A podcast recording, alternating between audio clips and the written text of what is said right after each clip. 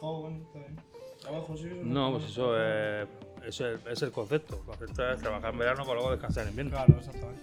Bueno, eh, le damos ya el saludo como en todos los episodios para que me dejes tirado. Sí. Vale, perfecto. Una, dos y tres, no vamos a hacer la de tres. Vale. Una, Dos. Una, Dos y tres. Café y cigarro, estamos despiertos. Estamos despiertos, es que ¿eh? eres, eres tontísimo, tío. Es que es para matarte. es para matarte. La peor química que se ha visto aquí en la historia, vamos. Bueno, hoy muy buena. Hemos venido hoy a Casa Pepe aquí en, en, en Aguadulce, iba a decir, ¿sabes? En San José. Que ya no sé ni dónde estoy. Es que me hacen madrugar y ya me descoloco. Y estamos aquí con Paco, el dueño del restaurante. Eh, bueno, que. Dueño no responsable, responsable. Responsable, vale. Nosotros tenemos, somos un grupo que tenemos cuatro Ah, bueno, hoteles, claro. Cuatro hoteles, dos restaurantes. Yo llevo la parte de restauración. Ok. Ok. Y bueno, eh, preséntate un poco. ¿Quién eres? Bueno, yo soy Paco López, me conoce, soy bastante conocido en el mundo de la hostelería. Eh, llevo toda la vida en la hostelería, aunque hice un parón ahí, estuve en BMW, porque mi familia, el dueño de esto, también tuvo BMW varios años, estuve con él. Y luego ya venimos para acá, empezamos un proyecto, empezamos, empezamos con unos hoteles al principio, hace 14 años, y luego ya decidimos apostar por la restauración. Y la verdad es que estamos muy contentos, llevamos ya aquí 5 años. Hemos abierto hace un mes otro Casa Pepe más en Las Negras, no descartamos abrir alguno más. Ah, mira. Sí. Y bueno, trabajando con muy, muy duro, muy duro, con mucha, con mucha ilusión, con muchas trabas, porque hay muchos problemas en la hostelería, eh, el tema de personal, el tema de... Nosotros también suf- sufrimos la estacionalidad, o sea, son gente que viene, van a trabajar tres meses y se van y otra vez a, a, su, a, su, a su ciudad. Pero bueno, pese- pese a eso, contentos y bueno, intentamos hacerlo bien, aunque nos equivocamos muchas veces, Bueno, eso sí. pues intentamos que salga bien las cosas. Y mm, te voy a preguntar, ¿entonces tú estuviste trabajando en la hostelería antes de BMW? Yo empecé con 13 años aquí en San José. Ah, amigo. en la hostelería. Luego con 19, con 19 años monté mi negocio en Almería. Eh, luego lo vendí, me fui a BMW y luego ya volví para acá. Joder. Y ese cambio de repente así de. Porque yo me, me gustó siempre la hostelería. O sea, yo hice un parón ahí porque ya tuve mi hija, tuve mi hijo, mi primo, como te comento, compró BMW, entonces vente conmigo, vente conmigo, me fui con él. Estuve allí, estuve allí más de 10 años en BMW vendiendo coches. Además, nosotros abrimos la sucursal aquí en el ejido de, de BMW y luego ya vendimos y nos venimos para acá. Aquí ya teníamos un hotel funcionando y ahora ya pues son cuatro hoteles y, y dos restaurantes. Vaya trayectoria, macho, ¿eh? Llevas tu año Mucho trabajo. Mucho trabajo. mucho trabajo, encima. mucho trabajo, mucho trabajo que no se ve, de esfuerzo, de, de aguantar muchas veces problemas con el personal que tienes que aguantarlo porque no puedes quedarte sin gente. Claro. Y bueno, intentando innovar un poco, intentando trabajar que la gente se vaya contenta, intentando que la gente no solo se vaya contenta, sino que la gente cuando venga no solo que coma bien, sino que se lo pase bien, Claro. Hombre. que todo en conjunto esté bien, que sea acogedor, que tenga una buena, una buena, una buena entrada, que haya buena música, que la comida esté bien, que no seamos excesivamente lentos, porque también nosotros tenemos un problema, que el restaurante, como veis, es pequeñito. Sí. Entonces tengo que hacer dos turnos. Un turno que es de una y media hasta las tres y cuarto y otro turno que empieza a las tres y media. Entonces, conseguir que una familia, que a lo mejor son diez, eh, se lo pase muy bien y coma muy bien y coma de todo y se toma un café y se toma una copa en una hora y media es muy difícil. Sin, Sí. sin, sin transmitir, sin transmitir sensación de que vamos Sí, muy de rápido. agobio, Claro, de de agobio, prisa. que no se agobien, sí. que estén tranquilos, que puedan ir. Eso es complicado. Y a veces no sale bien. Pero bueno, intentamos que la, la verdad es que hasta ahora la mayoría de veces sale bien.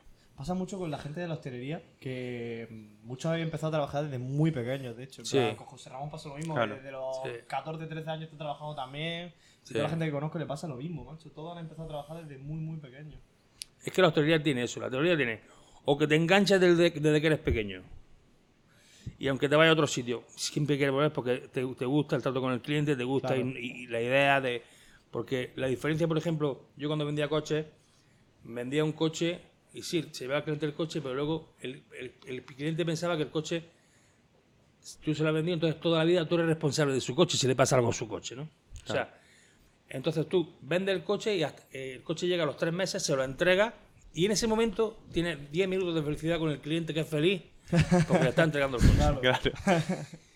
Por eso aquí se extrapola a que está todo el día así, porque la gente viene, come y está feliz en ese momento, y te transmite su felicidad. Entonces, em- este trabajo es muy generoso en ese aspecto, en que te sientes, es que la respuesta es inmediata y la satisfacción con el cliente es inmediata. Entonces, claro, te engancha. ¿Qué es lo que pasa? Que mucha gente de la hostelería que lo utiliza como, como un salto o, co- o como un, o un trozo de vida que dice, bueno, tengo que trabajar en algo, pues bueno, pues me ha ofrecido esto. Pero la gente que tiene negocios y, que ne- y sobre todo negocios que les funcionan, negocios que son estables en Almería, son gente que son de vocación desde pequeños. Sí. Si no, no. Si no, no, si no, no aguantas tú Sí, es como un 14 horas al día. Claro, es que, eso, es que un trabajo duro, no es cualquier cosa. y es muy duro. y Es muy duro. Yo no cierro ningún día y no descanso ningún día. Claro, claro, es que es el tema. Es que trabajé también los domingos. Que... Es, es que es todos los días. Y yo trabajo, mi gente sí descansa un día y medio cada uno, pero yo estoy aquí todo el día. Claro, Desde las 9 de la mañana hasta la 1 de la mañana. Yo Ya, tengo mi casa sí. aquí debajo, bajo un rato, descanso, subo, así estoy todo el día. Y hasta que se vaya el último cliente, ya. Y contento, ¿eh? Hombre. Hombre, Y siempre eso es lo primordial. también, aunque tengas problemas. Sí, sí, cara. efectivamente, ¿no? Y, y gracias a Dios nosotros, te digo, gracias a nosotros funcionamos. Y a mí me da mucha pena, mucha gente en la hostelería que tiene mucho talento, pero por temas de crisis, de pandemia, Bueno, es que eso eh, por toda esa, esa historia, gente con talento y con negocios que podían funcionar, no han podido tirar para adelante con ellos porque no han tenido créditos, no han tenido historias, el banco les cerró las puertas. Insisto, gente con mucho talento. Claro. ¿Y el pandemia cómo la pasasteis vosotros? ¿Cómo sufriste? Cerrado. Cerrado. ¿Cerrado entero? Cerrado. Qué duro, macho. Sí. Nada. Nada, nosotros desde la pandemia, bueno, pues abrimos los tres meses que pudimos en verano, pero cerramos. Cerramos. No merecía la pena. No merecía la pena, que- no merecía la pena. Joder, no, no, ya, claro, y encima con los pocos turistas que venían y todo eso. Claro, no, y venía, no, no podía venir nadie, Claro. solamente, solamente era la gente de Almería. Entonces, Entonces, fatal. entonces no, no nos merecía la pena. No merecía la ¿Tenéis pena. mucho cliente de fuera de Almería? Muchísimo, muchísimo. Sí, ¿no? Mucho cliente que me viene gente de Murcia, de Málaga, de Granada, pero te hablo de todo el año. Siempre. Todo el año, sobre todo en verano, mucha gente de Madrid, de Valencia, de Barcelona, mucha gente de fuera. Pero turismo nacional, yo no tengo mucho turismo extranjero. Ah, ¿no? Siendo Bueno, San pues yo, José fíjate, no... me esperaba que sí. Que Yo tengo mucho turismo nacional. Extranjero tengo, pero eh, lo tengo en mayo y luego lo tengo otra vez en septiembre. Joder. Pero turismo extranjero te hablo de gente que está en Los Gallardos, que está en Turre, Sí, Sí. ¿sabes? claro. Vale. Turismo de fuera aquí muy poco. Es más en invierno que en verano. Ah, Sí, sí. Eso yo te quería preguntar sobre... Porque al final tu temporada fuerte es lo que hemos hablado antes de Sí. verano. ¿Cómo se afronta en un negocio como la hostelería el invierno? Por el invierno tienes que plegar velas. El invierno tienes que decir, pues si tengo una plantilla de 15 personas, me quedo con los 5 que para mí son mejores, para intentar aguantarlos.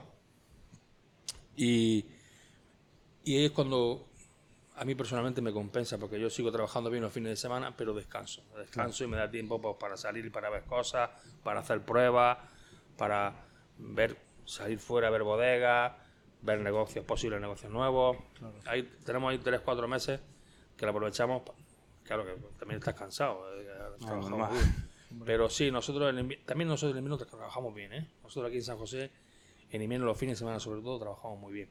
Y luego tenemos ya cada vez más, durante la semana, pues una serie de cooperativas que hay en San Isidro, que hay en Campo Hermoso, eh, toda esa zona que está cada vez más fuerte en tema de agricultura, que sí tengo ca- casi todos los días mis 8, 6, 8, 10 mesillas de, de gente de Ah, bueno, agricultores, eh, agricultores y gente de cooperativas, ¿no? Está bien. Yo te quería preguntar, eh, ya empezando de las preguntas fuertes, ¿qué consideras que es lo más duro de, de llevar un restaurante y de llevarlo como persona que está encargada de él y de trabajar en uno como empleado? ¿Cuál la- ¿Cuáles son las cosas más duras de cada una de las dos? Pues mira, trabajar como empleado, yo creo que es. Lo más difícil es el, el estar con tantos compañeros. O sea, el que uno trabaja más, otro trabaja menos. Hay esa competición ahí de... Eso, eso siempre. Siempre, ¿no? Es que yo esto lo tenía que haber hecho este y no lo ha hecho. Sí. Porque claro, un camarero tiene muchas cosas que hacer, pero tampoco se determina tú eres el que brilla cubierto, tú eres el que lleva el tomate, tú eres el que lleva los espárragos, tú eres el que lleva... O sea, tiene que hacer un poco de todo. Entonces, cuando tienes uno o dos que despuntan un poco, si no le atizas a los que no despuntan, si no le empujas un poco, pues los dos buenos se te hacen malos. Claro. Y ellos mismos se queman. Se queman. Y luego también el horario. Yo personalmente con mi gente no echa más de 8 horas al día. Pero así conozco que la hostelería a mucha gente le echa Joder. muchas horas. Entonces eso puede ser motivo de, de- Eso puede ser lo peor como empleo, me refiero. Hmm. Y como jefe lo mismo. Es lo mismo. Como jefe exactamente igual. Que tu, que tu equipo se lleve bien. Esto es como una, como una orquesta de música. Aquí tienen que tocar todo, para que salga la canción bien, Claro. tienen que tocar todo bien. Desde la cocina. Entonces, el, gran problema, no, que no es un problema, la gran dificultad es que tu equipo vaya contigo a la paz y puedas confiar en todos y cuando sepas que van a una mesa van a hacer las cosas como tú quieres. Y cuando el cliente se levanta, a mí cuando el cliente se levanta me alegra más que, que el felicita al camarero que me felicita a mí. Para mí es más importante que el camarero se sienta importante, se sienta bien, porque eso hace que las horas pasan y la gente está contenta, está trabajando. Y cuando todo el equipo va a la vez, el trabajo se lleva muy bien. Pero cuando, cuando lleva unos más, otros menos, Se va eso es todo lo peor. por salir. Pero el, el problema, yo creo, de, más, más grave de llevar, de llevar un restaurante es que el equipo funcione bien. Normal, sí, es que, Sí. es verdad. Es que al final- Trabajando a la vez, tío, y la cocina, los camareros, la coordinación, tío. Eso yo conozco más de un bar ahí en mi pueblo que. que va a robar Claro, es que es muy eso, complicado, muy complicado. Por la coordinación. Y lo que ha dicho él, sobre todo por la explotación laboral, hay muchos bares y muchos restaurantes que a día de Muchísimo, hoy muchísimo, muchísimo, explotan muchísimo. al empleado. A mí cuando me llegan los camareros, que estoy entrevistando camareros, lo entrevisto y me dice, no, es que yo donde estaba cobraba 2.000 euros todos los meses. Y digo, vale, vale, tú cobrabas 2.000 euros todos los meses, vale. Claro, pero ¿cuánto trabajaba? ¿Cuántas horas echaba al día? No, yo echaba sobre 10, 12 horas, 10, 12 horas, vale. Eh, ¿Cómo estaba dado de alta? Claro. No, ahí me tenían a media jornada. Ya, eh. Pues ustedes están engañados. Te pagaban la hora extra porque el convenio son 40 horas semanales. Claro. Yo, mi gente, yo tiene su sueldo de 40 horas semanales, semanales. lo que viene estipulado, que son 1.215 por 40 horas semanales. Pues tú cobras 1.215 por 40 horas semanales. Luego, ¿qué pasa? Luego hay un registro horario cada día, que tú entras, firma cuando te vas, firma. Cada semana se suman las horas. Tú echado 10 horas más, ¿qué dice el convenio que está la hora extra? 11, ho- 11 euros. Pues se te suma a tu nómina, que has echado este mes 27 horas más. Pues a 11 euros cada hora se te suma a tu nómina. Luego tienes tu retención y tus cosas. Obvio. Pero es que si no lo hacemos así, nos cargamos la hostelería y no existen los Coño, camareros es ni los cocineros. eso es, es que los convenios están algo, O sea, cojones. Que lógicamente hay meses que tienes que meter más con este mes. Hay gente, hay gente que me va a echar 8 9 horas, 9 horas al día. También hay otros que me dicen, Paco, es que yo quiero echar horas, necesito echar horas. Ya está, no preocupes, te pongo horas. Paco, es que yo no quiero librar. No quiero librar, te pago 100 euros por cada día que no libres. Claro. Pero eso, eso es cosa tuya. Claro, eso ya dentro de Vale, lo que y si te veo que estás quemado, te obligo a que libres.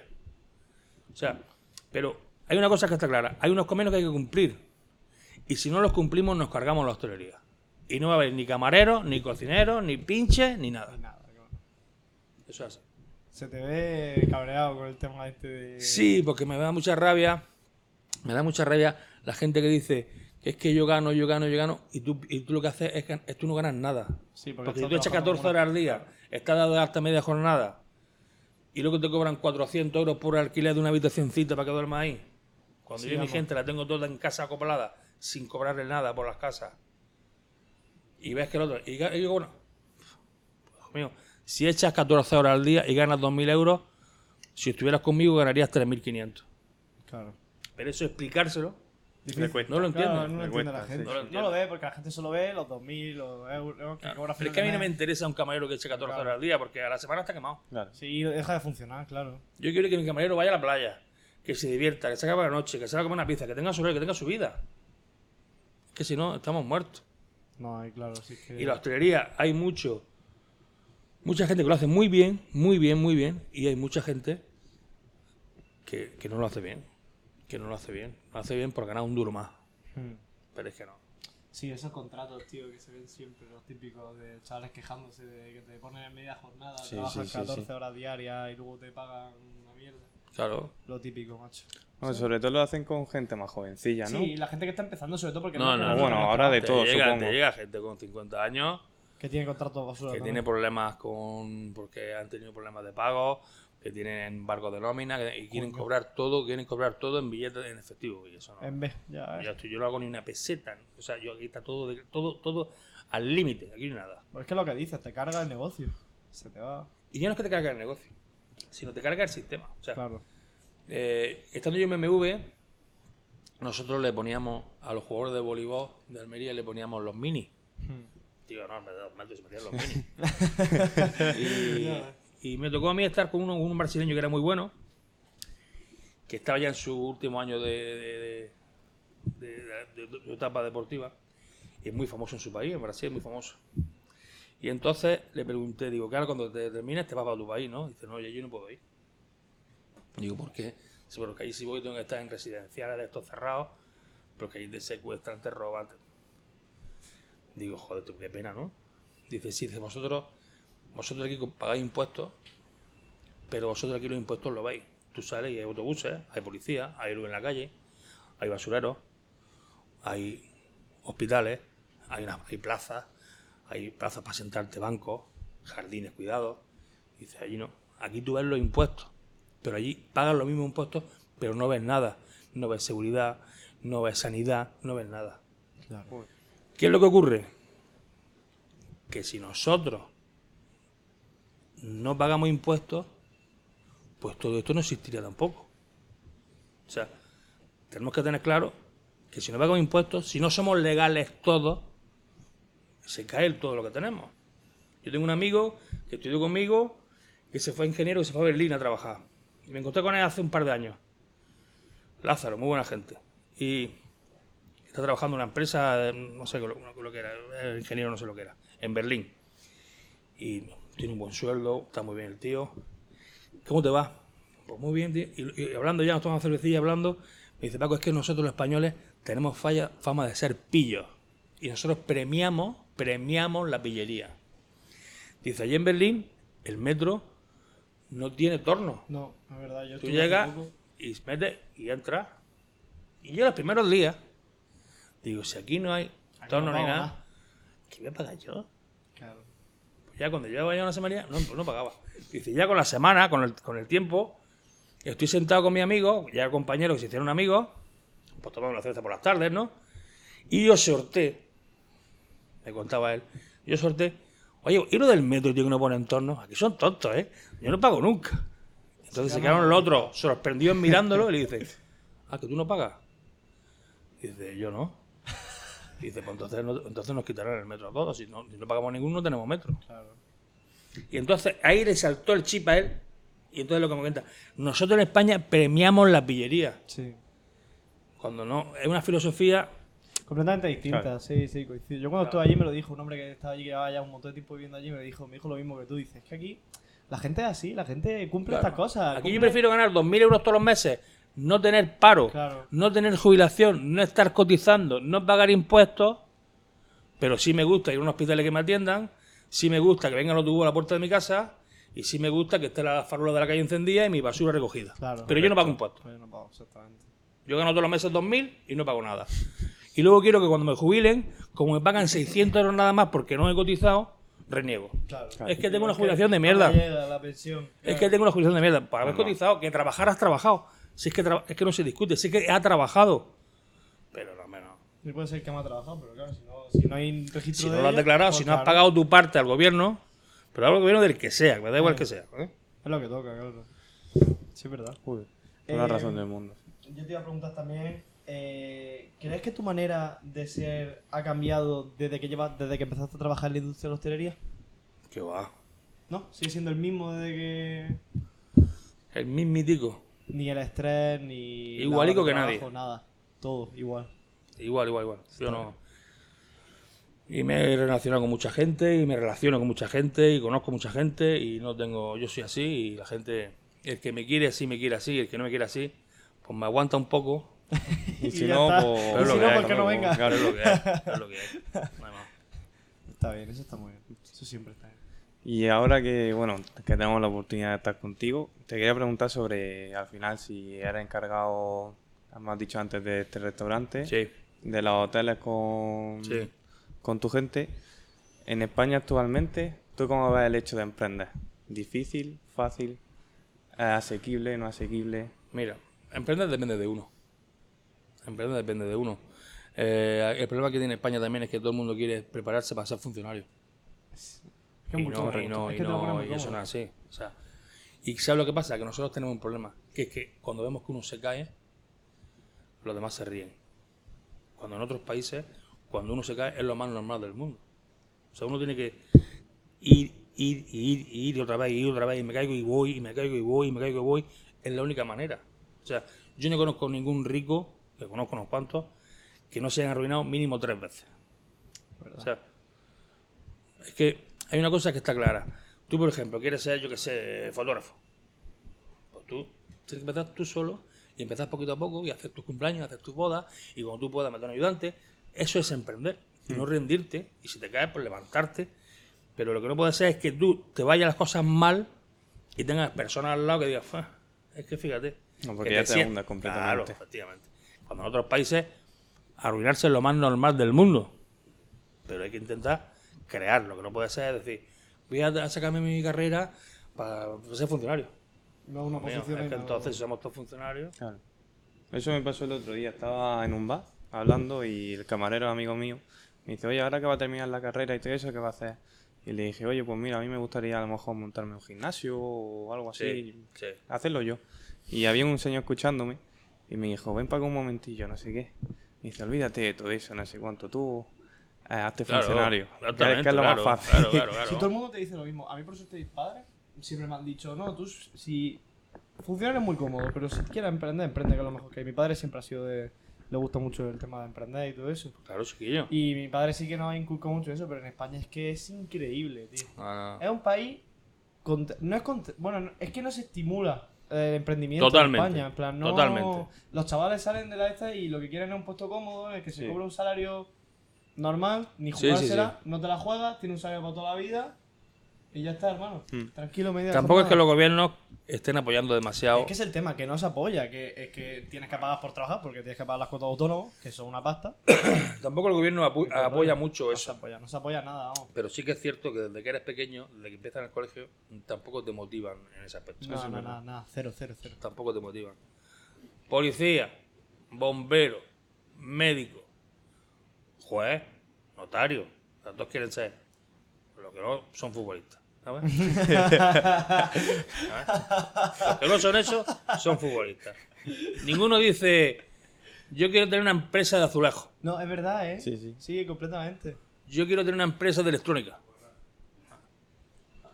Ninguno, ninguno lo dice. Pero luego la gente que triunfa de verdad son los que tienen esas empresas que luego no- son negocios que tú no te imaginas, que luego dices, joder, yo nunca había pensado que haya gente que dice una empresa de azulejos. Y luego el que tiene la empresa Sí, sí, de azulejos, sí. pues míralo, está ahí. eh. ¿Verdad? Sí, Yo creo porque tenemos la idea, a lo mejor tú ahora a un chaval le dices, mira, yo tengo una, una industria de, de neumáticos. Sí. Y a lo mejor lo, lo- no lo asocia, oye, es un buen negocio, es... Sí, sí, sí. Yo nunca lo había pensado, el abuelo de mi novia tiene una empresa que hace moldes para piezas de coche y les va de puta madre. Y yo eso nunca había pensado, digo, coño, es verdad que es que hay gente que tiene que hacer estas cosas. O sea, Pues siempre que, que esas necesita- cosas que yo- tú dices, yo a mí nunca se me ocurría hacer esto, ¿sabes? Eh, Ese tipo de negocio. Por ejemplo, yo conozco un hombre de. Bueno, es de. de elegido, no es de elegido exactamente. Que tenía un, una empresa esta que hacían am, aromáticas, flor aromática, eran como tenía invernadero de flor aromática y la vendió por una pasta, un fondo de inversión y todo rollo. Y son cosas que no se te ocurren. Y, Pues y lo que dice él también, un tío que ha ganado mucha pasta y que se arruinó tres o cuatro veces Claro, hombre. en la esta. Nada, Claro. va a empezar. De hecho, tiene una anécdota que nada, va a empezar. Le vino un temporal aquí en el ejido y el invernadero, nada, va a había pedido un préstamo, no sé qué. No lo habían asegurado y le vino un temporal y se le voló todo el invernadero. Ahí Ya. y tuvo que pedir otro préstamo. Ya está, pero ¿sabes lo que pasa? Que, y que- se levantó. y míralo. Efectivamente. Y está retirado con 50 años, 60 años, está ya. Y que si pretendemos que vamos a estar en la casa y nos van a llegar las cosas, o qué mala suerte tengo, es que no encuentro trabajo, es que yo entiendo que el trabajo es complicado, es complicado. Pero uno tiene que, insisto, ir, ir, ir, y otra vez ir, ir. Pues Es que mira, voy a aprovechar la, la, la charla porque voy a preguntar una pregunta, no tenía preparada, pero era lo de. eh, ¿Tú qué opinas cuando la gente dice que los jóvenes no quieren trabajar hoy en día? cuando la gente dice que los jóvenes no quieren trabajar, que es que los jóvenes son unos vagos. Eso es que- mentira. Eso es mentira. El problema que tienen los jóvenes es que no, no tienen eh, ayuda de ningún tipo, porque todos pedimos, todos pedimos que tengan, ¿cómo se llama? Experiencia. Todos pedimos que tengan experiencia. Y el gobierno, los gobiernos que hemos tenido nos han preocupado de esos jóvenes cuando terminan de estudiar, meterlos a trabajar ya, donde sea ya. No es posible que yo no encuentre camarero en la escuela de hostelería. Claro. Eso no es posible. No es posible que un tío que tenga una fábrica no encuentre ingeniero, no encuentre mecánico, no encuentre. Eso es porque eh, el canal se, se corta, termina de prepararse, se corta aquí Hay un vacío. y hay un vacío y luego empieza aquí. Y aquí ya empieza a decirte, y la experiencia, pues acabo de salir de aquí. Claro. Sí, que allá al sitio te dice, tienes que tener cuatro ¿Entiendes, años no? experiencia, sí. Entonces, se desmotivan es normal. Y luego también hay otra cosa que nosotros le hemos inculcado a los jóvenes. tú, si sacas tu carrera, no te preocupes que ya hasta la vida será. Sí, Correcto. es verdad, ¿eh? Eso Sí, no sí, es sí. así. Para nada. Yo a mi hijo lo estoy criando diciéndole, te sacas tu carrera, vas a tener más formación, pero tú tienes que tener tu iniciativa y tú tienes que buscarte la vida. Y no porque tú seas, como he dicho antes, fotógrafo, solo vas a trabajar en fotografía. A lo mejor la fotografía es tu final cuando tú ya tengas tu vida en carrera de, bueno, voy a apostar por este proyecto porque tengo un ahorro, porque tengo lo que sea. Eso es diferente. Pero lo que no, lo que no le hemos inculcado a los jóvenes, nosotros, la generación anterior, es que no porque tengas una carrera en una rama concreta, tu vida va a ser por ahí. Es que, es que eso es, no, sí. También conozco yo muchos jóvenes que como tienen su estudio, están encerrados en solamente trabajar en lo que has estudiado. Mira, tío, Sí. que no. Ya llegará tu momento, búscatelo. Eso lo hablamos la última vez en el otro episodio que tuvimos con José Ra, el tema ese de la gente que sale de. ¿Me puedes poner un poquito? Sale de una carrera y ya dice, no, no, es que yo solo quiero, yo soy biólogo y yo solo quiero trabajar de biólogo. Corta el alarma del teléfono. Que no para de sonar. Dale al botón, dale al botón. Yo, yo quiero ser. Yo Me soy, pone detener.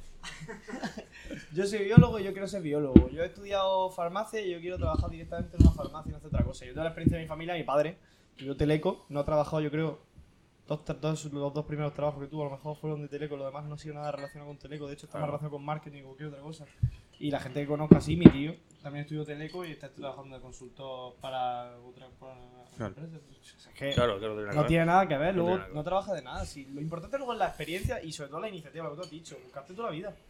Porque puedes tener todos los estudios que quieras, pero si no sabes desenvolverte, no sabes buscarte tú las castañas, no vas a encontrar En nada. la vida, en la No te vida. vas a Y, una ganar co- nada. y al final es que tú también cuando empiezas el instituto y tal, tú te metes en una carrera sin idea de qué sí. quieres ser en plan Claro que no, hombre. final, Tú te- y- sí. Tú te algo que te gusta, Claro. pero es que si todo el mundo hiciese lo que le gusta, había muchas profesiones que no existirían. Ya me dirás tú. O sea, teníamos las calles llenas de cadáveres, no habría enterradores. Claro. O sea, hay muchos, muchas profesiones, yo sé, muchas profesiones que no existirían.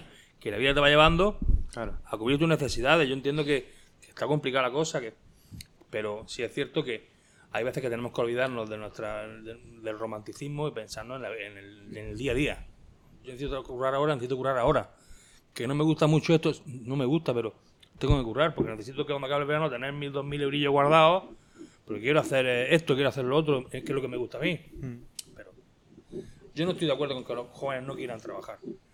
Yo sí estoy de acuerdo con que los jóvenes tienen que, que cambiar un poco el chip algunos y otros, es culpa nuestra porque nos hemos motivado a decir, no, tú estudias esto porque vas a ser esto. No, no, no va a ser eso, o sea, no lo sabemos.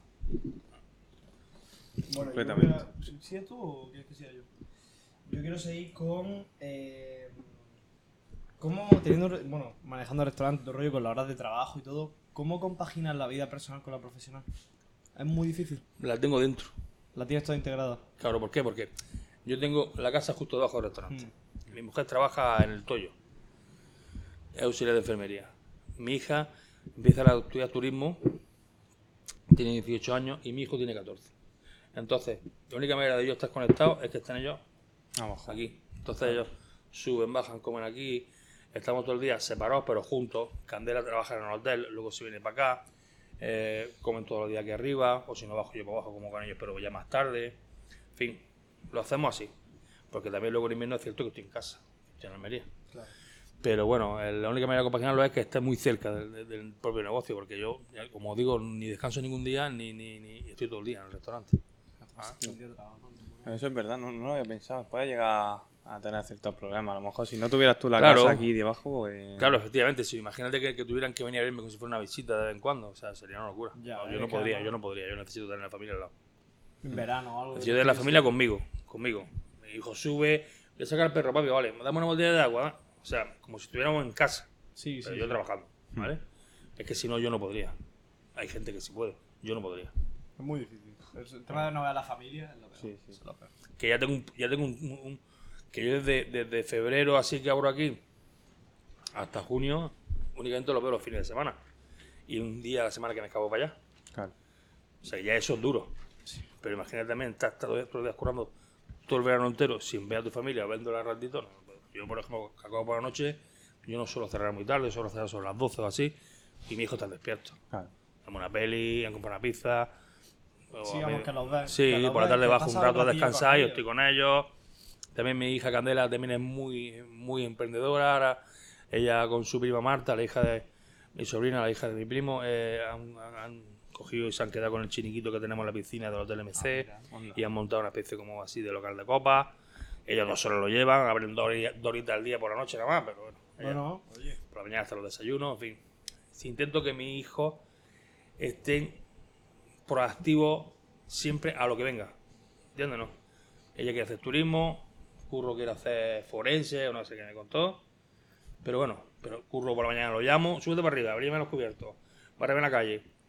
Tiene 14 años. Pero quiero que cojan el concepto Claro. de que la vida hay que buscarse la vida.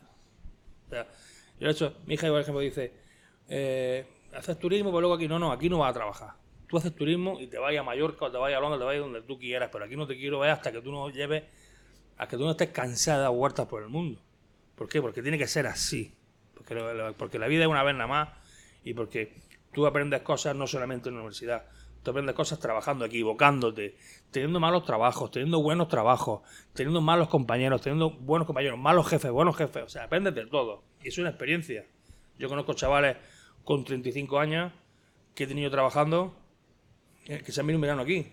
Y luego el siguiente verano estaban en Nueva Zelanda, estaban en lo que fuera. Y chavales súper preparados con sus carreras que ni siquiera trabajan en una carrera. Trabajan aquí seis meses aquí. Y me parece correcto. ¿Por qué? Porque luego llegará un día que te enamorarás de una persona, que tendrás, si. Dios quiere y quieres tú, familia, y ya tu chis cambiará. Pero cuando no tienes carga, tira para arriba y disfruta de la vida. Hombre, siempre bien, ¿no? Claro. pero fórmate, no solamente fórmate eh, culturalmente, sino fórmate socialmente. Socialmente, hay que formarse socialmente, ¿sabes? Salir de la zona de confort es importantísimo y cuanto antes salga de la zona de confort, mejor. Sí, sobre todo para el tema de emprender, como hablaba antes, el tema de salir de la zona de, la zona de confort. Eh, para todo en general. Es Es importantísimo. lo más importante. Es que es muy cómodo. Es muy cómodo quedarte en tu Claro, zona, no eh, moverte. no, no, no. hacer nada. Espera que que te caigan las cosas del cielo. Claro. Yo, a Candela que lleva ya dos años en el hotel, trabajando de camarera, Candela el inglés lo domina súper bien, ahora se me ha otra vez porque suspendido del C1. Y... Pero ella, por lo menos que sepa manejar una bandeja, manejar... ¿Por qué? Porque por lo menos en la hostelería se busca vida donde vaya. Si, si tiene inglés y sabe un poquito de hostelería, te busca vida donde vaya. Y lo quiero que ella se forme, pero ella salga a la calle y, y- y viva. Porque no se encerrado en tu casa, con la maquinita, con el ordenador, con las redes sociales que nos tienen el día entero que más vivos. Y, y claro, tú dices, es que no puedo, es que no puedo salir fuera porque no tengo dinero. Perdona, pero Así son. se pueden buscar. es que no tiene dinero nadie. O sea, el dinero lo hemos estado hace cuatro días. Antes no había dinero y la gente vivía. ¿sabes? O sea, vamos a tener un poquito, un poquito creativos. Sí, Es verdad que somos un poquito cuadriculados en ese aspecto, ¿no? ¿Quieres seguir tú? Eh, yo quería preguntarte ya algo sobre el restaurante así más graciosillo. Eh, sobre si te ha pasado alguna anécdota o rara, graciosa, Me ha pasado de todo, tío. Pasa que acordarme alguna ahora- así que años que... trabajando ya. Me ha pasado de todo, tío. Mira, me pasó que un cliente que venía mucho por aquí, que estaba en, en la barra, pues imagínate, se pegaba unas panzadas de vez que daba miedo. Y yo siempre tenía que echarlo a la calle a última hora. Y un día se, se adelantó mucho. Se adelantó mucho que ya a las 4 de la tarde estaba vacío como una cuba. Joder, eso de Vaya previa. bastante, la verdad. Y yo con el restaurante petado de gente, en la barra, está en la barra y de pronto hace al suelo, ¡boom! Ya. Dios. Se cae al suelo y yo ya estaba encendido vivo. Digo, esto le voy a calle ahora mismo. Lo voy a coger y voy a levantar y no puedo, voy a levantar y no puedo. Y es que se le había caído la dentadura postiza. Entonces, claro, no, yo voy a levantarlo, pero no podía porque él lo que quería era cogerla. Total, que la coge y se la pone. Y yo lo levanto y cuando se da la vuelta se le había puesto al revés, parecía un orco. y me mira así borracho con la cuba con los dientes para arriba. Se ha puesto lo de abajo arriba y parecía como un orco. Perdona, Paco, perdona. Digo, perdona, ya para la calle ya. Pero sí, bueno, como eso hemos pasado unas cuantas. Y luego también pues, gente muy graciosa. eh, mesas que se, que se entre ellas no se conocen y luego se pega una fiesta y luego empiezan a subir la música y no sé qué, y ¿En no sé cuánto. Sí, sí, sí, sí. La verdad es que sí. Hace Ya, poco eh. también, pues coincide también, sí coincide también, hay gente conocida por las otras mesas, le hacen palmas, siempre pasa cosillas. Pensaba, Qué Sí, guay. sí, Eso sí. está guay. Ya, tenéis que echar gente al restaurante, uy, eh. Sí, eh, hay muchas veces que la gente. eh, aquí hay que aguantar también, el cliente también. El Cuando sirve cliente, alcohol, además. eh, claro, aquí hay veces que tienes que aguantar un poco hasta cierto límite. Cuando llega ya un límite, se acabó. Pero sí es cierto que hay gente, igual que hay gente que es súper agradable. Luego te encuentras el pesadito, que es el pesadito. El pesadito, el pesadito. El pesadito, el pesadito, el pesadito. sí, El que quiere, el que quiere que todo se lo haga el jefe. Así el típico. Ah. ¿Dónde está Paco? Que venga Paco. Ay, Paco. Paco, Paco. Pesadito. Y luego está también el súper exigente, que te exige, te exige, te exige. Y luego te dan ganas de decirle, pues si tú me exiges, yo te voy a exigir que me dejes 10 euros de bote. porque Obvio. si nos exigimos, exigimos los dos. ¿Tiene alguna vez el típico que te devuelve el plato a la cocina? Bueno, eso, eso, eso, eso pasa, eso que pasa, un eso montón. pasa mucho. Y luego también hay gente, efectivamente, también hay veces que no equivocamos nosotros, ¿eh? que el plato no está bien porque no está bien, porque resulta que se ha pasar. enfriado un poco, o porque te has pasado con la sal, o en fin, eso puede ocurrir, ¿no? Pero sí es cierto que cada persona es peculiar. Y, y cada vez me, di- me di cuenta, me di cuenta cada vez que cada vez somos más diferentes entre nosotros. Sí. Sí, o sea, me doy cuenta que cada vez que cada persona es un mundo y cada vez me doy más cuenta. Mi padre me dijo, dijo hace, hace ya unos cuantos años, este año me me dice, si tú supieras la mitad de lo que a mí se me ha olvidado, ya, sería un tío. ¿sabes? Uy, qué buena frase, Sí, eh. sí. Sí, Uy, qué buena frase, eh. Si tú supieras la mitad de lo que a mí se me ha olvidado. sí, Ya, eh. ¿sabes? Entonces, Apunta, apunta el minuto. Entonces sí es cierto que la vida es la vida es- es- son momentos y son eh, y aprendes de cada cosa. Y anécdotas son todos los días tienes anécdotas porque si te, porque te, te para cuando ya tienes unos años y tienes una experiencia te para un poco a ver la gente a, a mirar y te encuentras que cada vez somos más diferentes uno de los otros. Antes estaba todo un poco más encasillado. Mira pues este es más pijito este es más ahora ya cada uno un mundo. Te encuentras un padre una madre y dos hijos y los cuatro son diferentes Diferente. de pandillas diferentes de gustos diferentes no tiene nada que ver uno con el otro. Ya. Eso es así No, también la sociedad ha avanzado mucho. Claro, eh, la eso, sociedad es más que- libre también, ¿no? Para ese tipo de cosas. Es decir. Yo creo que la libertad, yo creo que siempre hemos tenido libertad. Yo hay muchas veces dice eh, el tema de los, yo siempre, yo siempre he dicho desde pequeño, más que en mi casa me han criado así también. O sea, eso que dicen que ahora que salí del armario, no cuánto, a mí siempre me ha dado igual que mi hija me presente una tía, que un tío, mi hijo. O sea, y eso porque mi padre también me lo ha inculcado a mí. O sea, Claro. Puede- te puede gustar más o te puede gustar menos, pero no te tiene por qué sorprender, porque la vida es así. O sea, tú te acuestas con quien tú quieres, te levantas con quien tú quieres. no molesta a nadie a lo que te gana. Efectivamente, ¿entiendes? No? Pues aquí pasa lo mismo. Aquí vienen a comer y a lo mejor resulta que los padres se pegan un chuletón que da miedo y la niña es vegana. Pero vegana que, que no puede ni leer el chuletón. Y tú dices, bueno, es que tiene la niña, mejor tiene la niña 8 años. Sí, Sí, sí, sí, sí. ya le gana. Y Claro, allá tiene ella su, su iniciativa. claro. claro. O sea, yo creo que también influye, influye mucho pues, porque tienen accesible todo, las redes sociales, la televisión, o sea, todo. Entonces, desde pequeño ya ellos van, Claro. ¿sabes? Pero una niña de 8 años, vegana, tío, de 8 años, Ya, ¿eh? Ya dices, ves, no, sí, sí. sí, yo también, coño, gente pequeña ya. O vegetariana, o cosas de esas, tío. Y me ha llegado un niño que no tenía niño ni cuatro años a pedirme el wifi. A la barra andando. A la barra andando que, que no, que no podía ni andar. Yo con las patas abiertas, que no podía ni andar para pedirme el wifi, tío. Su primera palabra, wifi. O sea, ¿Contraseña? es muy fuerte. A mí cuando se me va el wifi se nota en todo el comedor. En todo el comedor se nota. Y el wifi, que sea el wifi, sea el wifi, pero todo el comedor entero. Ya. O sea, ya vivimos en un mundo, claro, luego también aquí, si yo cobrase un euro por cada foto que echan aquí, no ponía ni un Hombre, plato. es que, ver, no ponía, no ponía, no ponía comida. Ponía las que bebida y fotos. Las plazas de vistas que tienen, macho. Entonces fotos, fotos, fotos. Entonces están continuamente, aquí están continuamente con los teléfonos, ¿no? Y fotos. Porque vivimos en el mundo del postureo, está claro. Está claro, está claro. Y fotos y fotos. Y cuando se han hecho ya las fotos, entonces me llaman a mí para que me eche yo una con ellos también. ¿Sabes lo que te digo? no? O sea, Paco, ¿me puedo echar una foto contigo? Sí, sí, sí. sí. Ah, Pero bueno, yo Ya, agradecido, ¿no? Hablando Claro, del claro. tema del postureo, ¿te ha pasado alguna vez la típica de que te venga un influencer o algo y te diga de no Muchas pagarte veces, la cuenta muchas para veces. hacerte promoción? No, me, mandan, o- me suelen mandar correo electrónico Te antes. suelen mandar Ah. correo electrónico antes. Mm. ¿Y tú qué opinas de eso? No voy a opinar nada. Mejor no Mejor. opinar. Vaya. No voy a opinar nada. Mejor. mejor. Pero si aquí vienen estrellas de Hollywood y pagan su No, cuenta, claro. Pues que pague todo el mundo, Claro. ¿no? Claro, lo que dices. Que aquí que venga, si viene alguien famoso de verdad, que venga todo el mundo aquí. si aquí hace poco tuvo este de Walking Dead Anda. y estuve viendo los tres días aquí y él terminaba, su cuenta, cuenta. y su propina. Al final todos somos iguales, ¿vale? siendo X o siendo he decidido final cobrarle a él. Si he decidido cobrarle a él, pues imagínate. Gente. claro. Hombre, que a a mí me parece. Me parece bien. Coño, el trabajo se tiene que pagar. Sí. Sí, pero Las ¿sabes lo que pasa? Que también esto es. Esto, eh, esto es un negocio. Yo entiendo que lo de ahí es un negocio también. Claro. Pero claro, igual que el pescadero me dice, me puede decir el pescadero, pues esto es un negocio, te como el pescado, tú me lo vendes y yo lo vendo. Esto es un círculo. Porque yo necesito pescado. Pero ¿y si yo no necesito que tú me mandes gente? Sí, que tú ya tienes la gente. Claro.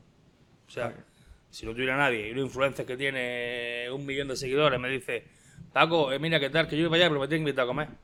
Pues mira, sí, vente porque no tengo nadie. Claro.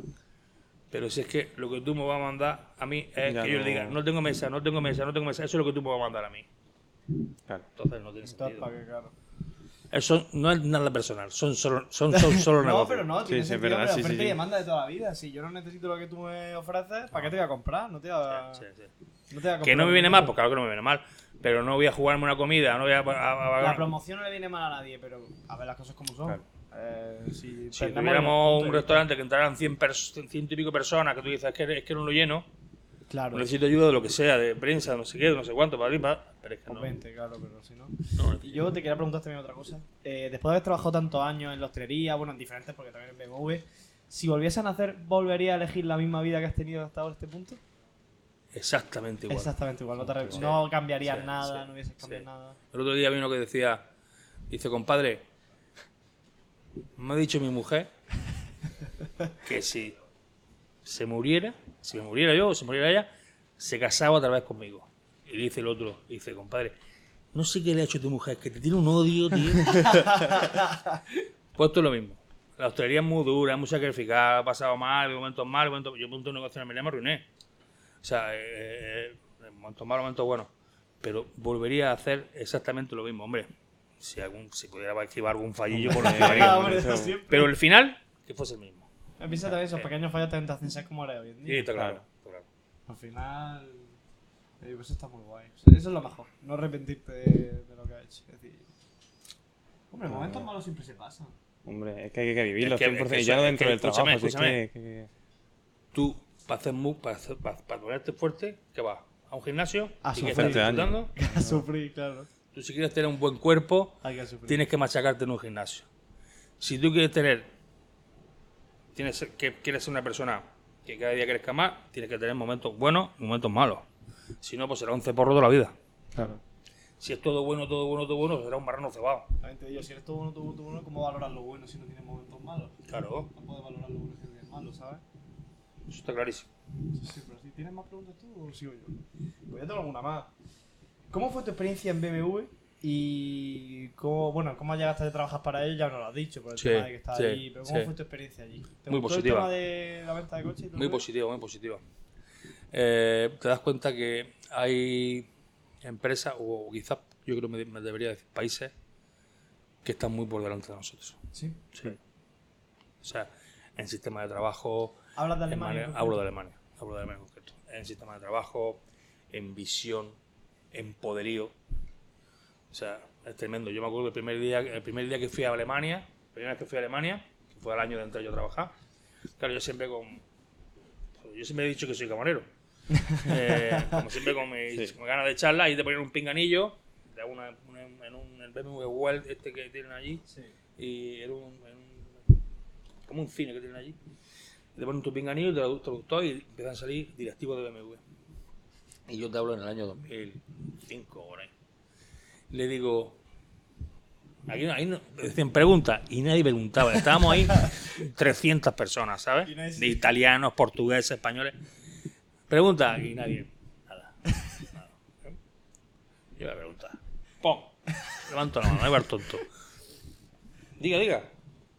Digo, no, mira, usted, eh, eh, yo soy español, trabajo en Almería y mi pregunta es, ¿por qué vienen los BMWs con tan pocos extras?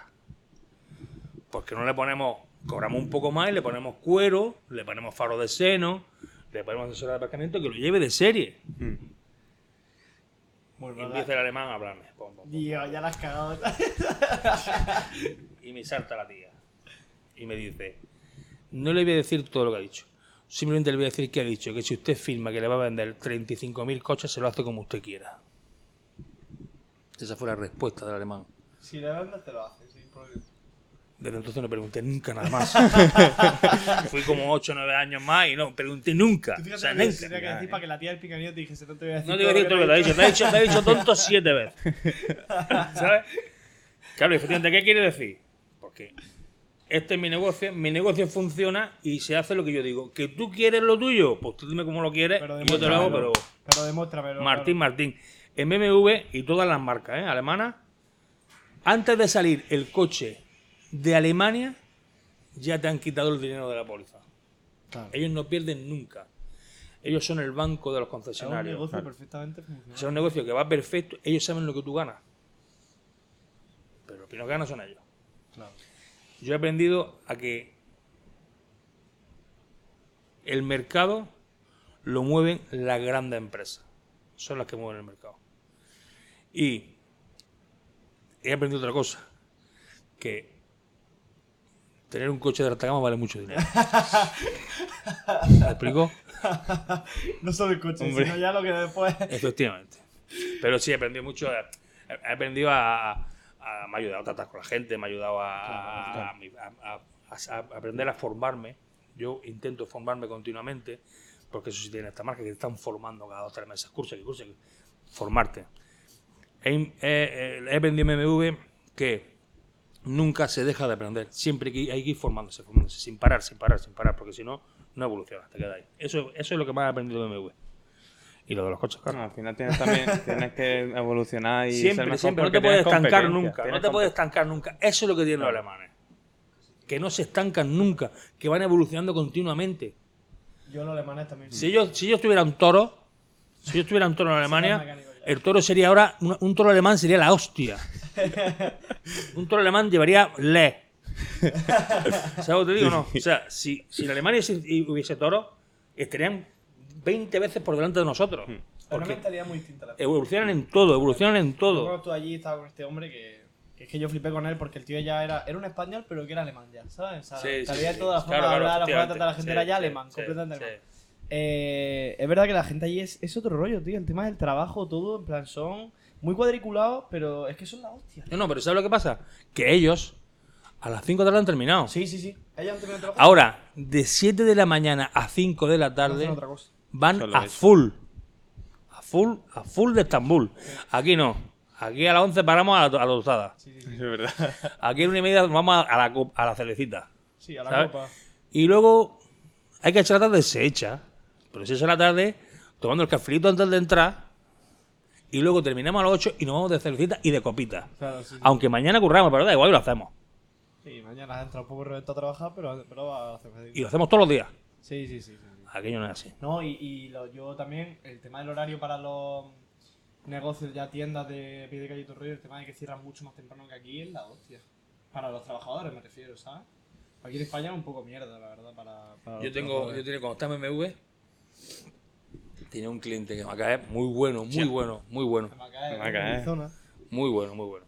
Eh, que es que le vende el, el mármol a. a Cosentino.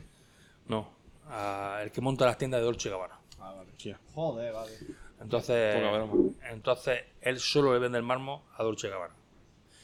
Y entonces hablo yo con él, mi colega mío, y él vendía coches a él. Digo, Antonio, ¿qué tal? Dice, digo, ¿no le vendes tú mármol aquí a nadie de España, a Almería, que tú eres amigo del alcalde, amigo de la diputación? Y dice, aquí no vendo mármol a ninguno. Digo, mira, aquí hay buena gente también, habrá trápalas como en todos lados, pero hay buena gente. Sí, sí, pero aquí el sistema que tenemos a mí no me gusta. Digo, y eso me dice, mira, yo cuando mando un barco para Italia, antes de salir el barco del puerto, está el dinero ingresado en el banco. Aquí en España, amigos míos, hazme esto, esto y esto. Y ya te pago. Y te pago, que te pago a 60 días, 60 días, o sete- 60 a 60 días, o 90 días, o a 180 días. Y entonces le responde que me encantó. Dice, no, si no hay problema. Si, si el problema no son los días, si el problema son las noches. Que me acuesto pensando que me debes dinero. Claro, ya, ahí rato con la Entonces dice, 80 días, el problema no son los días. Si el problema son las noches, por eso no te vendo. ¿sabes? Claro, ya ves, ¿no? Hostia. Sí, es verdad, es Es que aquí en España somos muy de. Sí, somos, somos muy toreros. Somos, sí, somos muy La pillería. Somos muy toreros, somos muy toreros. ¿Qué, podcast más bien enlazado? ¿eh? De- Sacamos la pillería al principio, lo de la pillería ahora, no sé qué. Somos, somos muy toreros y la verdad es que eso eh, fuera les gusta, o sea, cuando sale fuera que, que somos espontáneos, somos gente muy somos, somos Sí, gente le alegre, somos gente. ¿sabes? Y gente que le gusta, pero en yo creo que, que al- al español le falta alguna parte del y hablar de todo, hablar de todo, está claro. Pero que nos, que nos eduquen en la constancia. En la constancia, en el trabajo. En no se consigue nada si no es con esfuerzo. Tendría que haber una asignatura en la universidad que se llamase esfuerzo. Esfuerzo. ¿sabes? Pues O, no, no- o- o no más en la ESO. sí. Sí, que Esfuerzo, y luego esfuerzo 2, y luego esfuerzo 3. ¿Sabes? Claro. Que sepamos que las cosas se ganan con esfuerzo. Que la lotería es la lotería y lo que no es lotería. ¿Vale? Es verdad, es así. Sí, sí, es que es en plan, lo, lo hemos dicho antes, es que, Sí, está, es que está es que está todo- muy bien. Es que en- del colegio, de instituto, no, no aprendes no, no, nada y- que para Claro. cara al futuro no, te vaya a ayudar. Tú dime para cuántos exámenes, que ya verás tú, para los exámenes de mierda, ¿cuántos has estudiado tú? El día antes. Pues ya ves, toda la tarde de antes. Claro. Mínimo, mínimo. Claro. Y pasas con el 5 y tiras para adelante. Claro. No, que tampoco necesitas mucho más, ¿sabes lo que te digo? Es que. Pero chiquillo, eh, eh, tú lo acabas de decir. Los estudiantes, por lo menos los españoles, el objetivo de ellos es aprobar, Sí, no lo es sea, Lo aprender. primero que es cuando No la es universidad, aprender. Pero ¿sabes por qué? Porque la asignatura te, te provocan eso. Sí. Que Es tú que lo quieras probar, no quiero aprenderlo porque no me interesa. es que no me Correcto, interesa. Está muy mal hecho para el tema de, para muchas de las carreras, el tema ese de la, la educación. Pero eso es lo de siempre, la discusión como tiene siempre del sistema educativo de los cojones. Está lo peor que hay encima de la tierra el sistema Correcto. educativo aquí. Para el tema, por lo que hemos hablado antes, el tema de mínimo esfuerzo, no emprender, acabas, sales, te haces una posición y te vas a tu puestecico tranquilamente sin problema, no aspiras a nada más en la vida. Claro. Que no hay Pero- nada de malo, ¿eh? Quien sea, quien sea funcionario, Exacto, eh, que está. sea No, no. y está Tiene que haber, contentísimo. tiene que haber está Pero, claro. Pero no pero, todo. oye, que coño, que no aspiras más en la vida me refiero a decir, tienes tu trabajo y ahí te quedas. Estás cómodo, más cómodo que nadie, pero eso, ¿sabes? Que no hay... Yo qué sé, a mí no me gusta. Y que aparte, si tú eres funcionario. Convoca- también- un- una convocatoria de un, para trabajar para, para el Ayuntamiento de Madrid, para la oficina del Ayuntamiento. Se presentan 25.000. Sí, sí, sí. Convocatoria para dos plazas, para una empresa de mensajería, para administración. Se presentan cinco. Sí, sí, sí. No, sí, sí, sí. Completamente. Y también, si eres funcionario, también, aparte, puedes buscarte otras cosas. No, te puedes buscar otras cosas en tu tiempo libre, porque Claro. tienes tiempo libre, ¿no? Pero... Tú quieres ser funcionario. No, No, no, Este, de no. hecho, Si no, ya te he dicho de hecho, antes él es que- bastante emprendedor. Álvaro... Sí. Lo que sí tiene Álvaro es bastante emprendedor. Le mola montar cosas. A ver si nos vemos dentro de negocio, dos años a ver lo que tenéis cada uno. Hoy estamos en eso, estamos trabajando. Con lo que estáis cada Si uno. podemos. Hay que buscarse el Tesón, tesón, tesón, cabezón. sí, sí. Ir, ir, ir, ir. Y buscarse, claro. Y bueno, ya para terminar, ya una pregunta así más del restaurante. ¿Cuál es tu plato estrella? Mi ¿Considerarías plato estrella son mis gambas picantonas. Ya suena bien y todo, pues ya. ¿Cómo son? Una, una, un, una- un gambón grande pelado, lo limpio ya, con una salsa de tomate casera picante que hacemos nosotros. Qué bueno, macho. Super mega secreta. Súper Y mega es la secreta. hostia, es la hostia. La gente Ahora se sí. pega la, la hostia por esa, por Se esa la parte. robamos y la, la publicamos ahí. Por esa la-. No, porque no tenéis los ingredientes, imposible. Si, si los tenéis, os rompo todo el aparato y luego os mato. ¿Cuánto llevamos ya? ¿Una orilla llevamos ya? Oye, Ah, pues mira, se ha quedado un poco. se ha quedado bonito. Sí, sí. ¿Tienes, ¿Tú tienes algo más que quieras No, preguntar no, o algo? está. Sí, añade algo bonito. ¿Algún frase. mensaje final que quiera mandarle aquí para terminar? Una frase final. Para que tío, se quede gente, una reflexión final. Una reflexión final.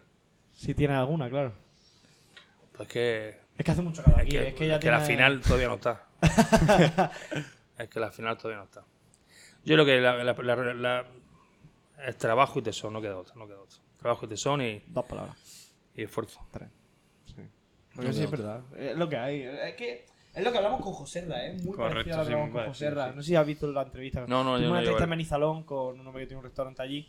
Sí. Es otro tipo de restaurante, pero bueno, el hombre se parece mucho en el sentido de que lleva toda la vida trabajando en la hostelería y, y todo el rollo y todo habla, todo habla de lo mismo. Siempre se habla de lo mismo. Tú puedes tener mucho talento, tú puedes ser talentoso a más no poder, Pero sin curro. pero sin esfuerzo No hay nada. No vale nada. Mi padre siempre me dice lo mismo. Me lleva toda la vida repitiéndolo, macho. Soy muy vago. es que soy muy vago para las cosas que no me interesan. Para las cosas que me interesan, Claro. sí. Pero... O Claro, claro. sea, para esto no. Bueno, por ese aspecto somos todos. Claro. sí, todo el mundo bueno. Pues, oye, pues muchas gracias por la Gracias entrevista, vosotros, ¿eh? gracias y a me ha vosotros. encantado, ¿eh? De verdad, estoy como aquí escuchando como vamos. Eso es una clase. Bueno, mejor que una clase, la verdad. Así Muy que bien, bueno, chao. nos vemos en la siguiente. ¿eh? Y muchísimas gracias. Hasta luego, ¿eh? Adiós.